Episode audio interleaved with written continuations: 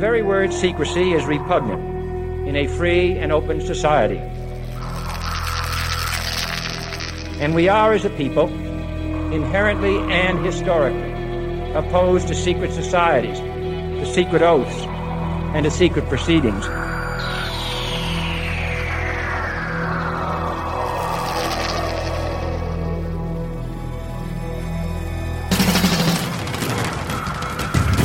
The questions you always had, the answers you were never given, the place to seek the truth. Welcome to Veritas.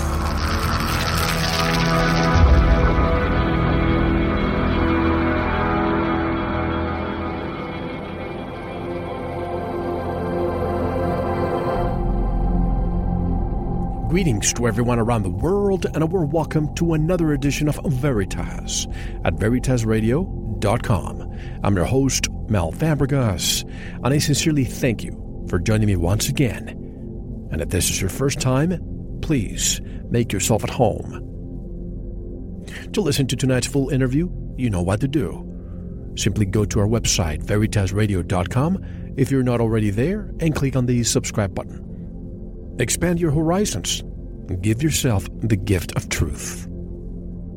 And for pure organic sulfur crystals, M M S, or our futuristic mail-cased U S B drives with all our seasons and bonus material, go to the Veritas store.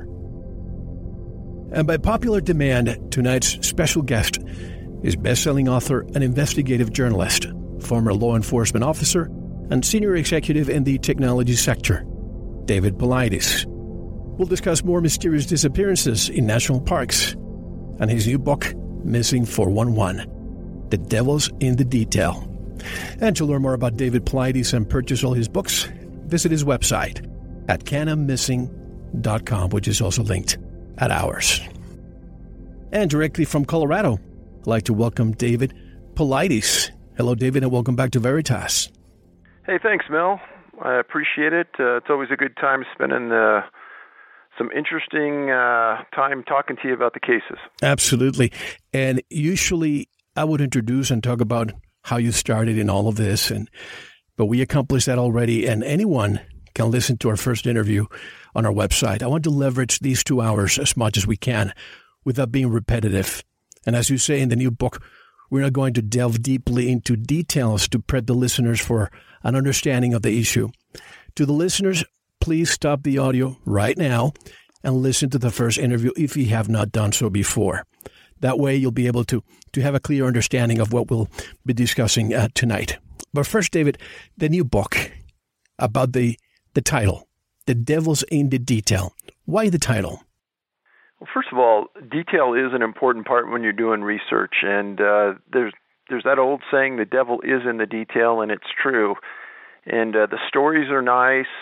And the dates are nice, but really you need to get down into the nitty-gritty, get down into the dirt, and start really figuring out what is the commonality between each of these.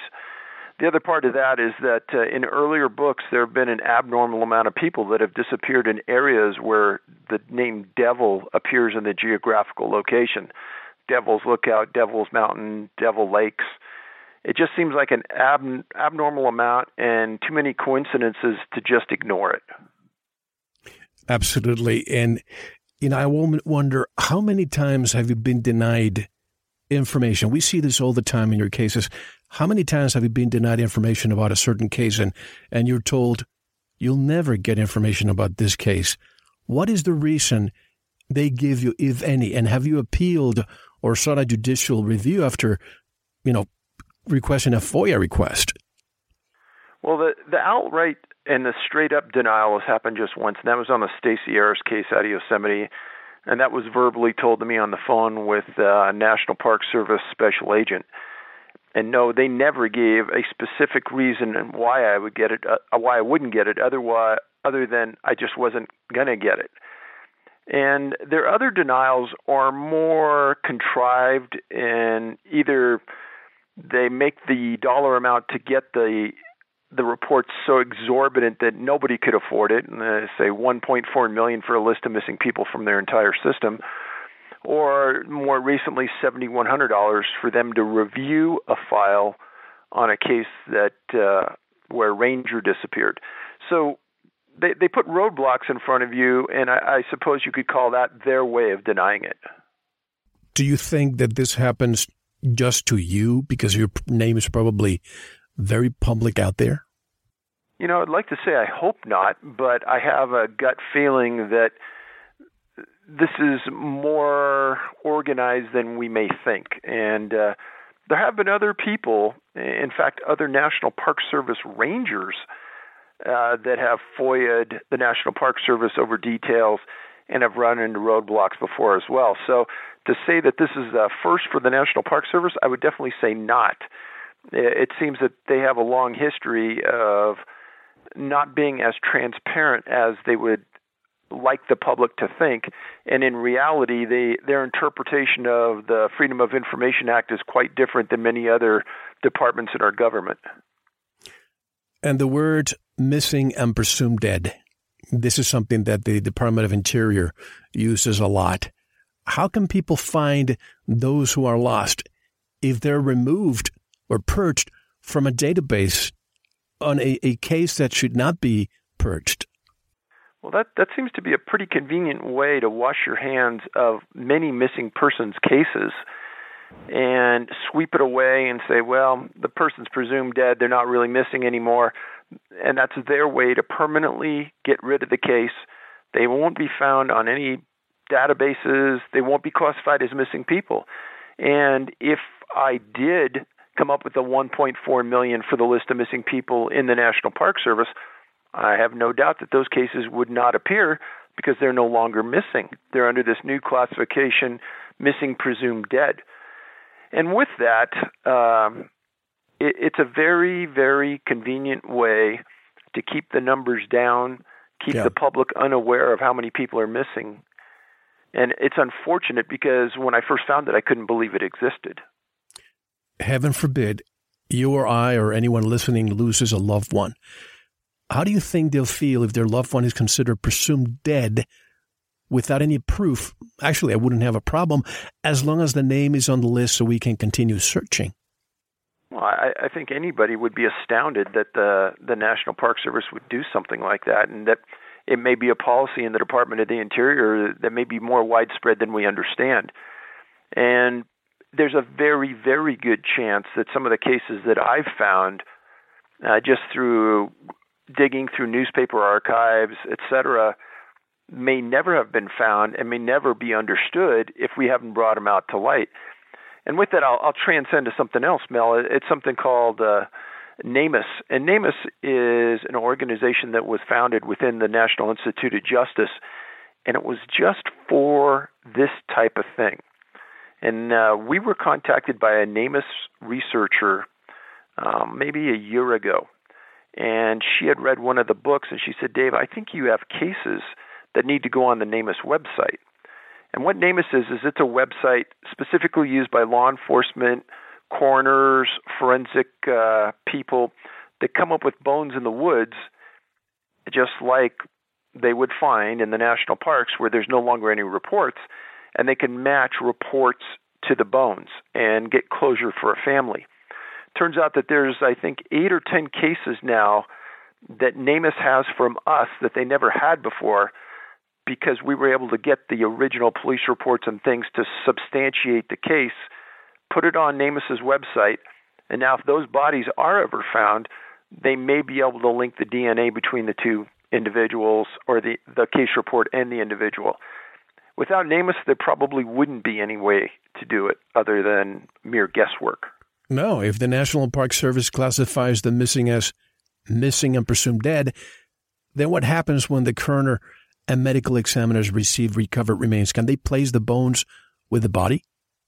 Well, when they explain that there's rooms in coroner's offices in Oregon and Washington that are filled with unknown bones that they've found in the woods, and they can't match them to any bodies.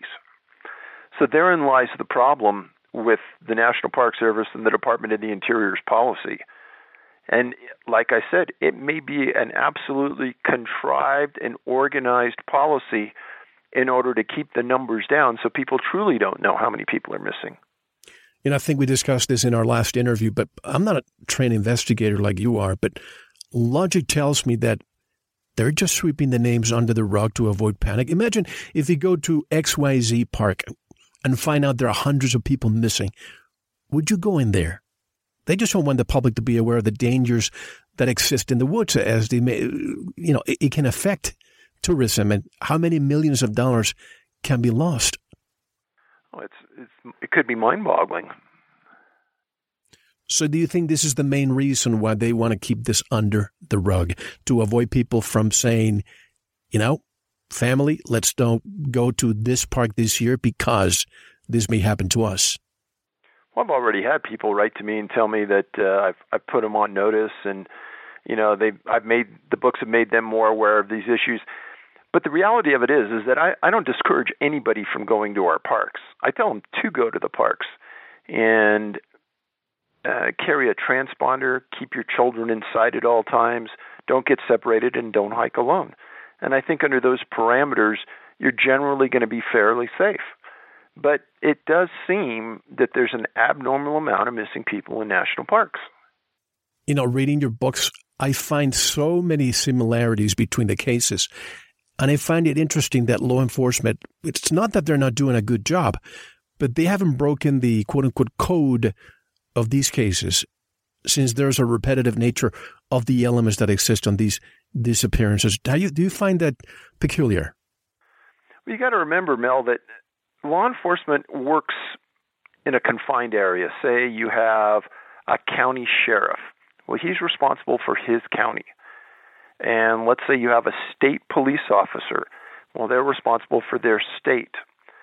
But there's nobody really that's looking at the gravity of the problem when you look at, say, the United States and Canada, and then you start to look at North America as a whole, and then you start to put the care together the cases jurisdiction by jurisdiction. Unfortunately, missing people is the bastard child of law enforcement. And I don't, I've never known an, a, an investigator that's wanted to work missing persons cases. And the reason being is that missing people, many of them disappear on their own. They don't want to be around, and there's no crime to that. But when you spend say one hundred hours tracking down a missing person, and then you find them, and it's just somebody who wants, and then you have people that, say, a teenager that just runs away because he doesn't want to be, or she doesn't want to be with her parents. Well, that's still a missing person and somebody you got to track down. So you get these kind of cases that to some law enforcement people may seem meaningless and a waste of time, but then you run into an issue like this, or say a string of homicides on the Highway of Tears where there's hundreds of missing people, missing women up in the Canada and British Columbia area, you start to get into something like that, and it starts to get much more interesting quickly. So it's a national or continent issue here, and then it's an issue in other countries. And then you start to think of it, and, and just like you said, once you read the books and you start to understand the underlying current to the issue and the parallel issues that exist in amongst the different cases, you start to find out that, well, this is a much more intriguing thing than we began with. And I don't, I'm not taking luck than anything else, but I, I wouldn't expect law enforcement to be able to understand this problem and figure it out. And this was somebody who had a team of people with an exorbitant amount of time to really dig deep, and there just aren't those people out there working missing people doing that. Dave, is the same criterion used, for example, somebody at home doesn't see a relative, you know, get back home tonight? Police usually tells you you have to wait twenty-four hours before you can report the person missing. Is that the same criterion used when somebody gets lost in a national park, or is it a different set of criteria used? You know, the criteria for... for reporting missing people has changed a lot over the years. Before, it used to be twenty-four hours. Now it's changed, and most of the time, law enforcement jumps on it right away.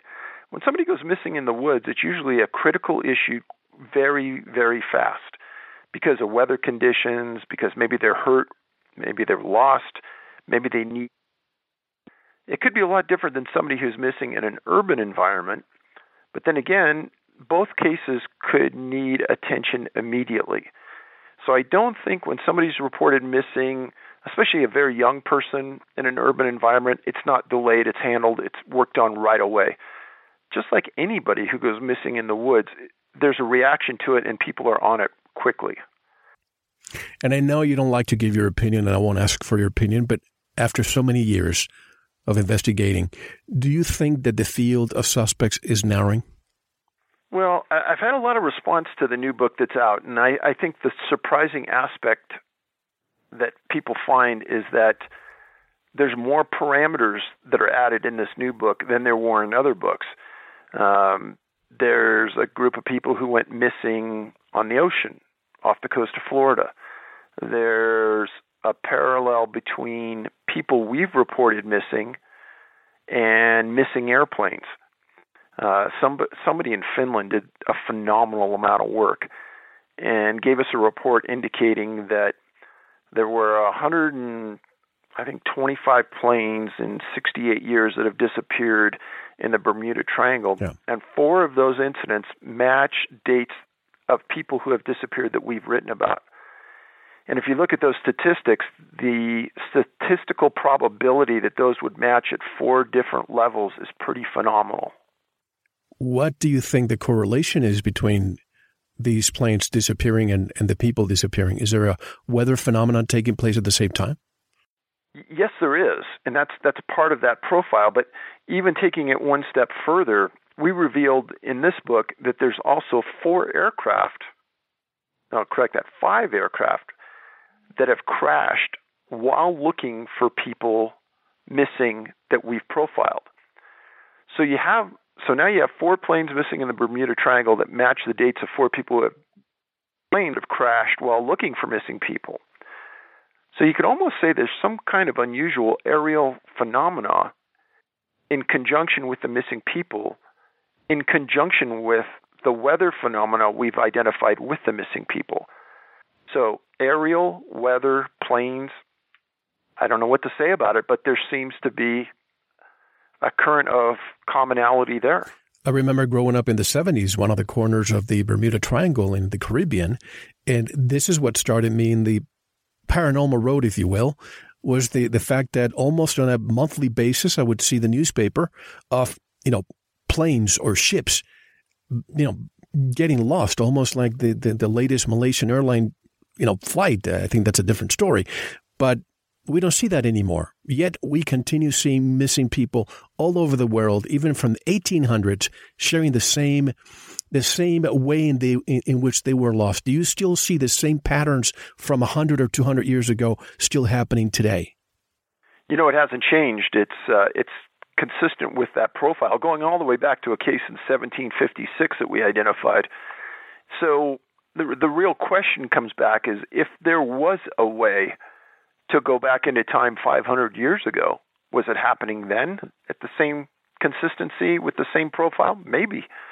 But the the real interesting part to us is that that profile has stayed pretty consistent amongst the four books without having to really tweak it. it it's the same, like, like you identified earlier, there is that commonality amongst these cases that is troublesome. When you have spoken to the National Park Service and the Department of Interior about their method of dealing with missing people, how in good conscience could they not track missing people? What have they told you when you asked that question? So I've only talked to the uh, head of the law enforcement group from the National Park Service one time about the Stacy Harris case and why they wouldn't uh, supply it. And then we got into a more deep discussion about why I wanted the information and and why I wanted to know so much about missing people inside their system. So they really don't and won't talk too much. I suppose the, the most revealing thing happened when I was at a national park this last summer with a friend, and we happened to uh, stumble into a informal meeting amongst four older gentlemen in a satellite office of a national park, and I kind of stood there listening to what they were saying, and I knew these guys knew a lot about what was happening. So one of the gentlemen got up and walked to the parking lot, and I followed him out, and I introduced myself, and I said I was a retired law enforcement man, and I said I could tell you were somehow related. Thank you for listening. To unlock the full two-hour interview, including video formats, downloads, transcripts, exclusive articles, and more, subscribe to Veritas Plus now. Gain access to our entire archive dating back to two thousand eight. Just click subscribe at Veritas Radio dot com. Because you don't want to believe, you want to know. Subscribe now. To listen to the rest and all of our exclusive material, proceed to the Veritas Plus member section or join the Veritas Plus family by subscribing. Click on the subscribe button at Veritas Radio dot com. Don't forget to visit the Veritas store for focused life force energy. Get a fifteen-day free trial today with no credit card required. And if you want to get in touch with Mel, want to be a guest on this radio program, have a guest suggestion, or have feedback, just click on the contact button on our website at Veritas Radio dot com. Now, proceed to the Veritas Plus member section or subscribe to listen to the rest of the interview.